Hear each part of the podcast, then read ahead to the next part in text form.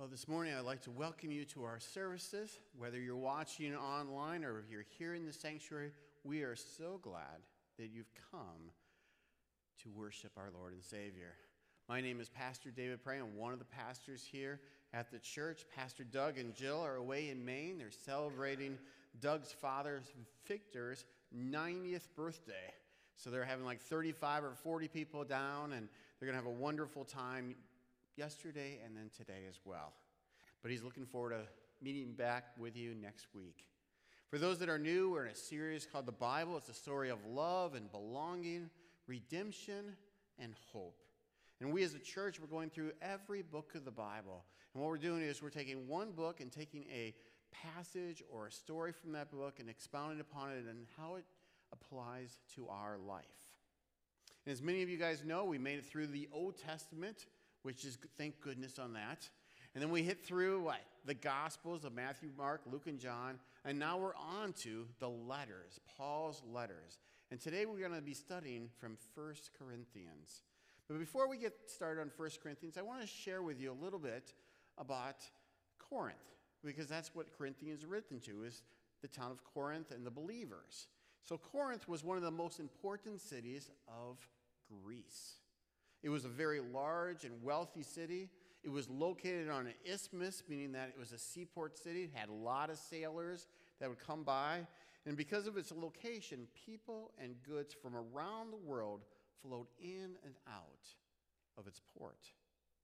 Corinth was a grand city of art, of sports, theater, dramas, musical, philosophy, and religion.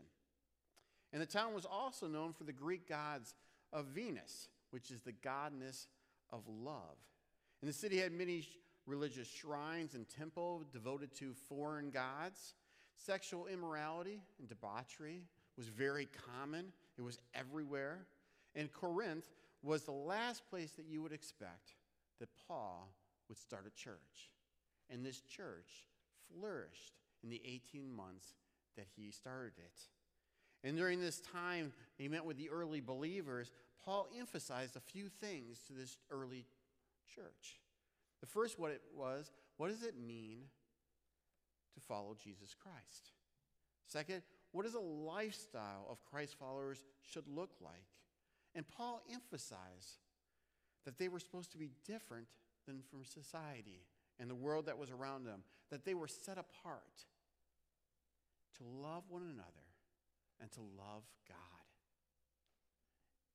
Well, we fast forward two years after Paul started this church. And now Paul is in Ephesus. And he gets this message from Chloe and her household. And they send this message. And upon hearing this report, Paul must have thought to himself, What have I taught this church? Because he heard about some of the issues that was going on and happening. See, when you read about um, the letters, 1 Corinthians and 2 Corinthians, what you have to understand is actually there was four letters that were written. We don't even have the original letter. But 1 Corinthians is the second letter that Paul sends. And that's what we're going to be looking at today. And I want you to be aware, among all the things that if you read through 1 Corinthians, and I invite you to read through 1 Corinthians, is that Paul loves the people of Corinth. Those are his fr- friends, his brothers and sisters in Christ. And the first thing that you have to understand is that he wants to show them encouragement, but he also wants to correct them in these letters.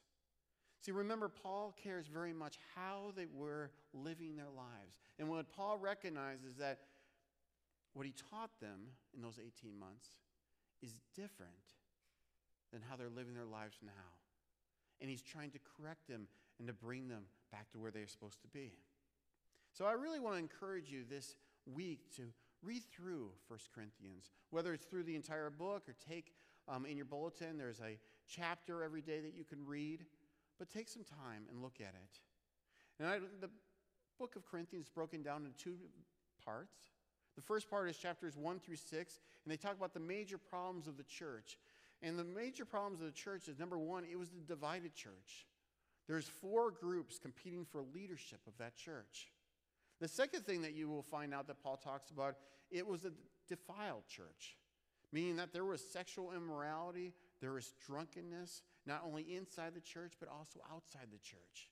And Paul is writing to the believers of inside the church as you read this letter. And this church was a disgraceful church. There were problems inside this church that were known to the community, and they had a terrible reputation because they weren't doing anything about it. This is what was allowing things to happen. And those are the things that he focuses on the first six chapters. And then we have chapters 7 through 15, and Paul is addressing issues that the church of Corinth wrote to Paul and saying, you know what, we need your help. Can you give us some feedback? And some of the issues that they were talking about was marriage, worship and the Lord's Supper, spiritual gifts, and the resurrection of Jesus Christ. Which brings me to the passage that we have for you this morning. Those are the big areas. Now we're going to bring this down to one particular area. This is from 1 Corinthians chapter 1, verses 10 through 17. I just want to read it to you. It'll be on the screen behind me. You can follow along.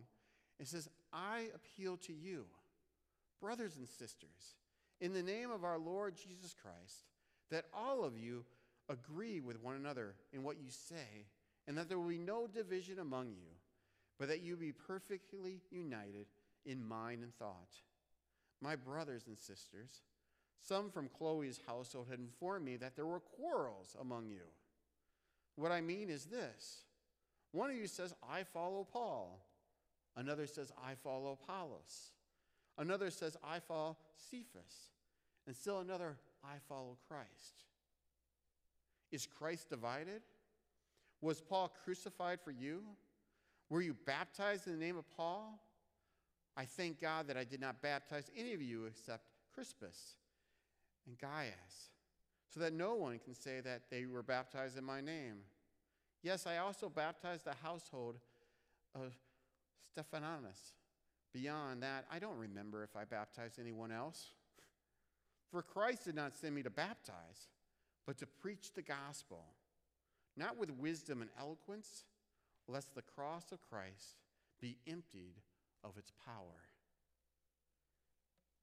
It probably shouldn't come to a surprise for us is that there was division and there was quarreling in this church. And it became a major issue in the church. And Paul had to address it. And it reminded me of a story that I once heard. I want to read it to you. There was this man in San Francisco walking along the Golden Gate Bridge, and he saw a second man ready to jump over the edge. And he stopped him and said, Surely it can't be that bad. You know that God loves you.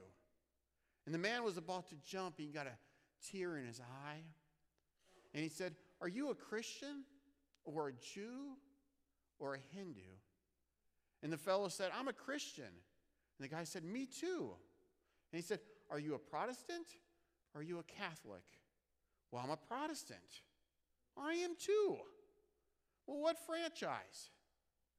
He says, I'm a Baptist. So am I. Northern Baptist or Southern Baptist? Northern Baptist for me. Well, so am I. Well, that's a miracle. Well, are you a Northern Conservative Baptist? Or are you a Northern Liberal Baptist? I'm a Northern Conservative Baptist. Me too. Well, are you a Northern Conservative Fundamentalist Baptist? Are you a Northern Conservative Reformed Baptist? Well, I'm a Northern Conservative Fundamentalist Baptist, of course. Well, me too. Well, are you a Northern Conservative Fundamentalist Baptist from the Great Lakes region? Or are you a Northern Conservative Fundamentalist Baptist from the Eastern region? Well, I'm a Northern Conservative Fundamentalist Baptist from the Great Lakes region. So am I. Well, are you a Northern Conservative Fundamentalist Baptist Great Lakes region from the Council of 1897? Or are you a Northern Conservative Fundamentalist Baptist Great Lakes region from the Council of 1912? Well, I'm the Northern Conservative Fundamentalist Baptist Great Lakes region from the Council of 1912. And the guy said, Die, you heretic and he threw him over the bridge.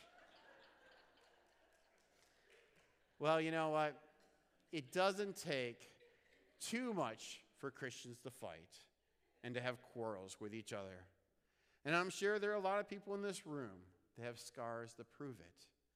And I suspect that some of us have scarred other people in this room as well.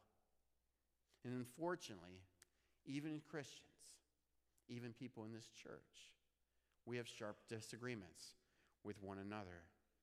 See, we live in a world that is full of division and full of quarrels during this time.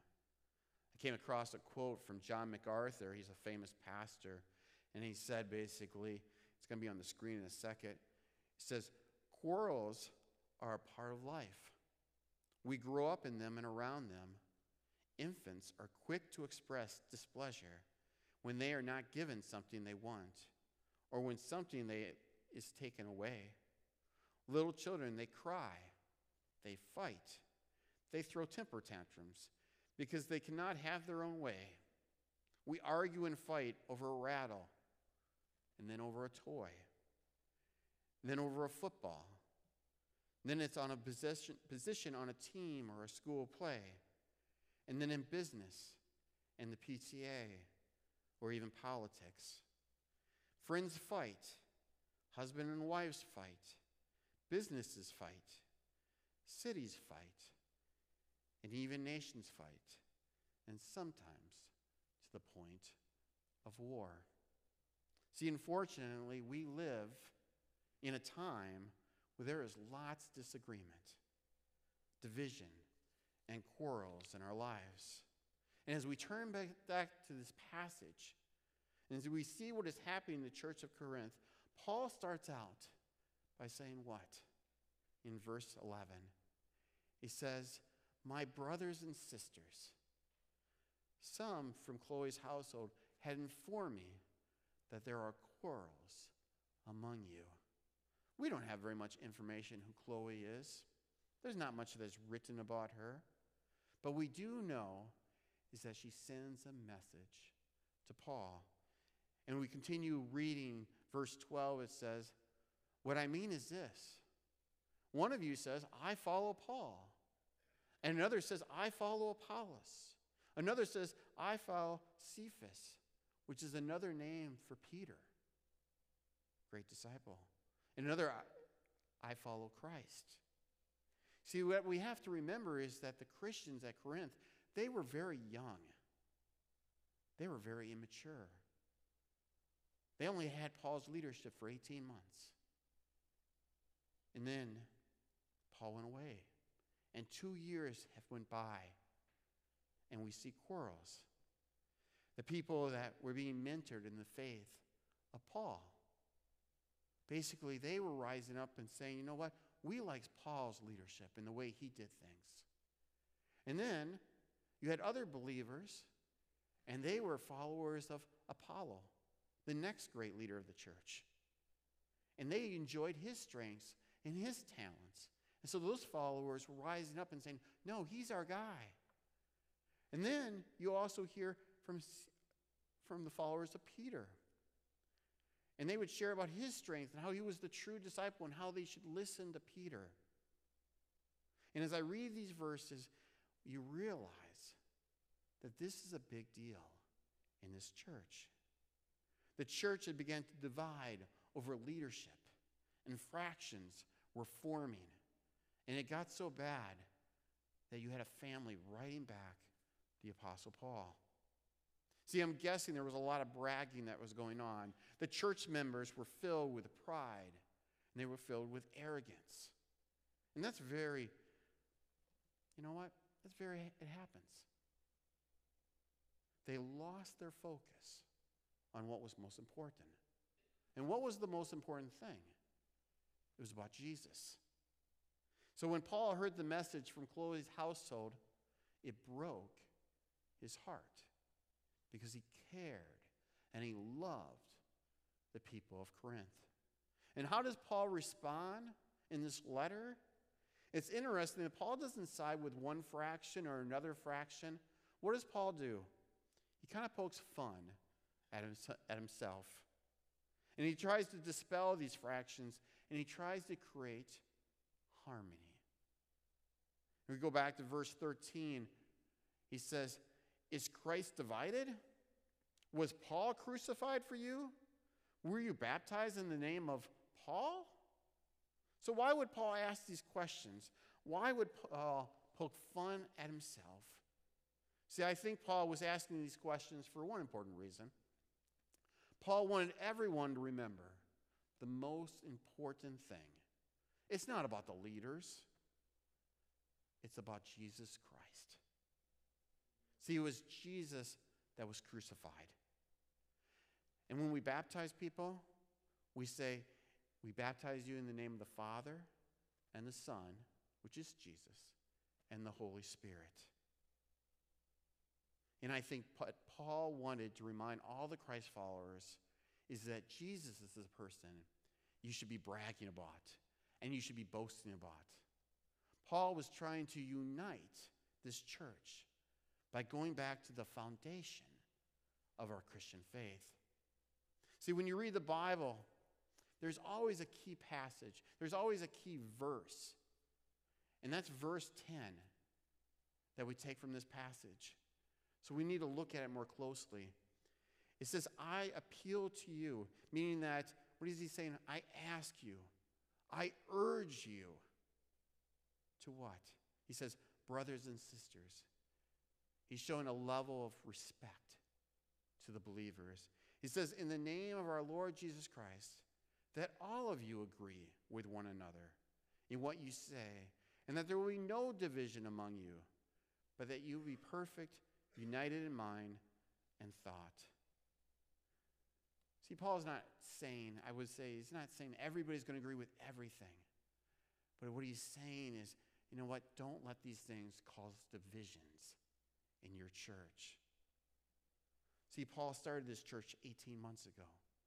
Two years passed by, and what Paul is stressing to the young church and the young believers is that they are to be united in likeness and in mind.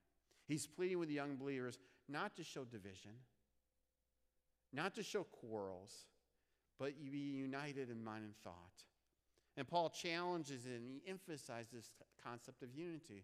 And this isn't something new because if you remember back to the Gospels, and we learn that Jesus, before he died, what did he do? He went to pray and he prayed for the believers and his disciples. And what did he pray about? Unity. See, Jesus knows that we're going to fail.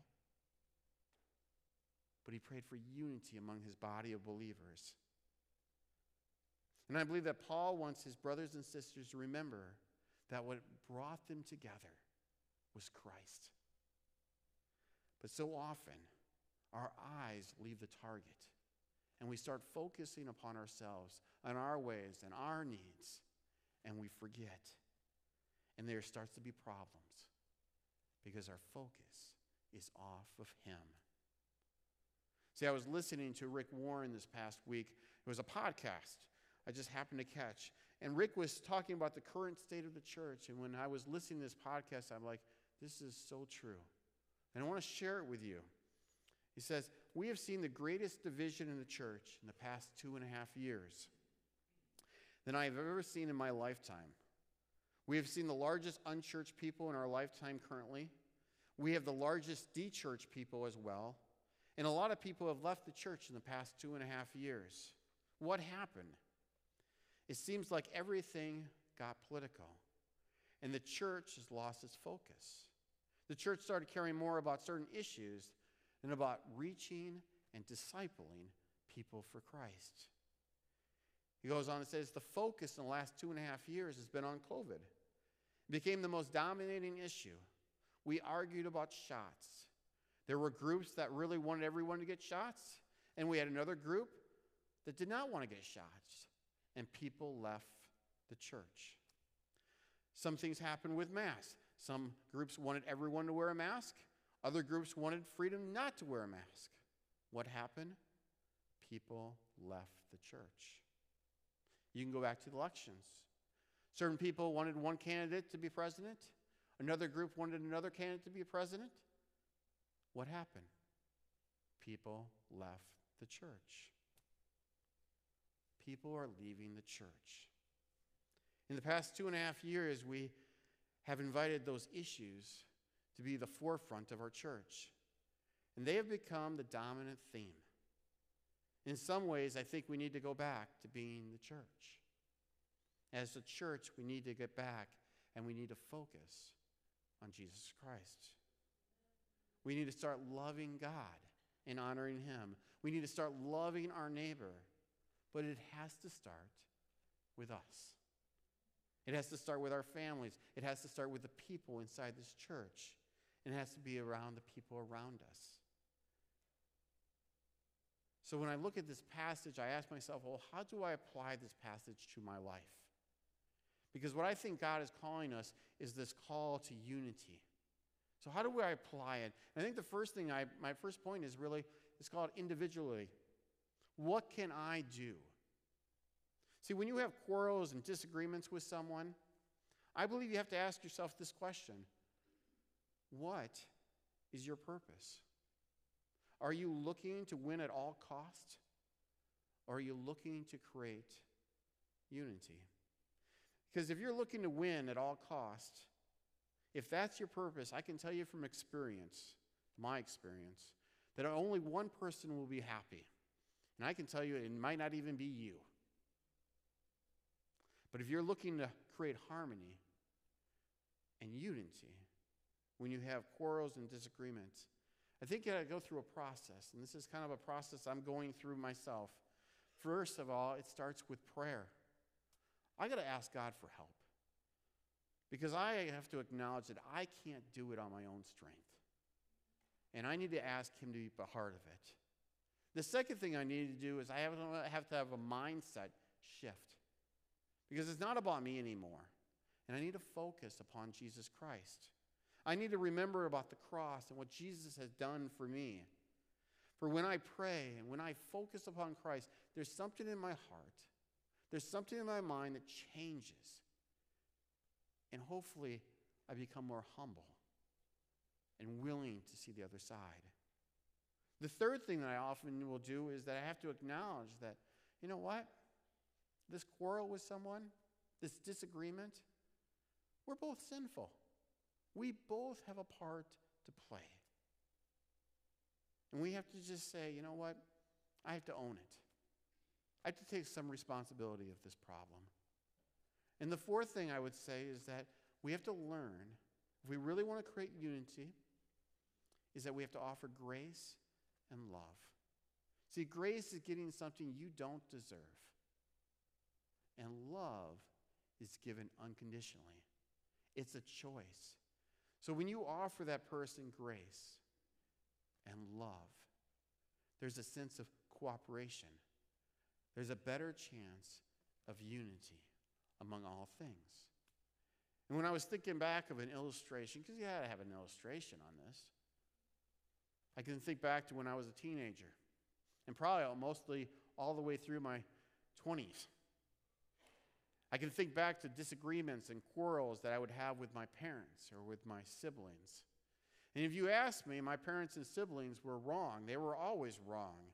Because as a teenager and a young adult, I thought that I knew everything, that I had like life figured out. And my parents and my siblings, they just didn't understand my way of thinking.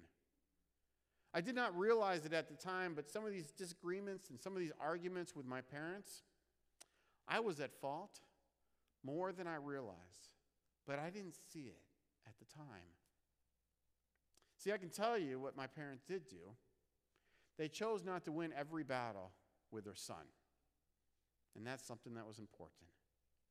They practiced prayer, they focused on Christ. And what did they do more than anything else? They offered me grace and they offered me love much more than I deserved because they realized that I was kind of immature on many issues. See, I didn't realize it for many years later. And guess what happened? I had a life experience. I learned more wisdom. I had kids. Kids teach you some things. And what I realized is how much my parents loved me and they offered me grace. And what I'm learning now is this is that I have to offer love and grace to my kids. And I will tell you that I'm learning a lot through this process. My kids will tell you that I'm learning a lot through this process. But I'm working at it. I'm a work in progress. But in life, we all have quarrels. We all have disagreements. We have disagreements with friends. We have disagreements with coworkers. But I think these steps still apply to us. We have to ask the question do I have to win this disagreement? Or can I choose unity and cooperation?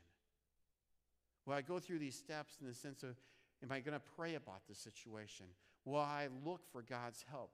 Because I know I can't do it on my own. The second thing I need to do is I need to focus upon Christ. I got to remember the cross. I got to remember what Christ has done for me. He has forgiven me of my sins. And I need to be more humble when I talk to someone. The third thing is we have to acknowledge that we're both sinful. We both had a part to play. Any type of disagreement, it involves two people. And lastly, we have to remember is how can I show and offer love and grace? Remember, grace is giving something to someone that they don't deserve. And offering love is a choice. It's a choice to choose unity over being.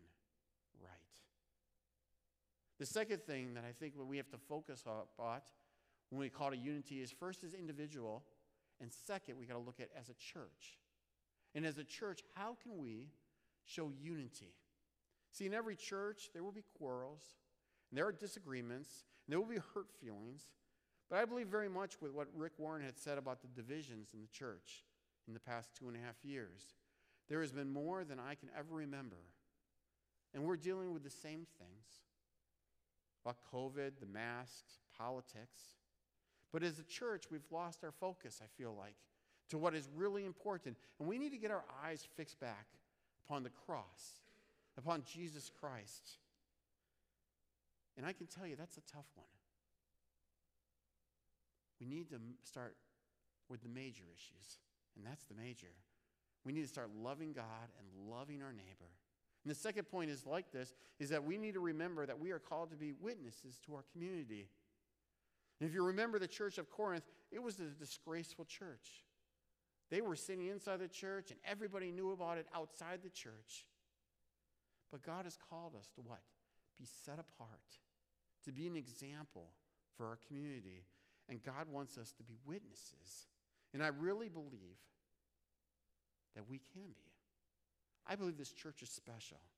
And we want our church to be known for really loving people and the word of and teaching the word of God. We want to be known as a church that when, when people come to visit, they see and they hear and they experience something different. Because we have Jesus Christ in our lives and we worship him See, when people leave this church, my hope is that they feel that there's something different here at BBC. And they will want to come back because they need more of Jesus. They need more of God's love. They need more of God's forgiveness. We, as Christians, we want BBC to be a place where people can want to come and meet Jesus and find fellowship. And that is my prayer for our church. Just as Paul has a prayer for the people in Corinth. He loves them, but he also wants them set in the right way. And as a church, we need to keep our eyes fixed upon him and love the people that he's given us. So let us pray. Dear Heavenly Father, we need your help in these uncertain times. Lord, we pray for unity and help each of us to focus more on you. Help us to, help us to offer love and grace to our families, to our church members, and to the people around us. Lord, I am thankful for your forgiveness. And Lord, help me to get along and provide unity to the people around me. Lord, I want to be your example. And we pray all this in your precious name. Amen.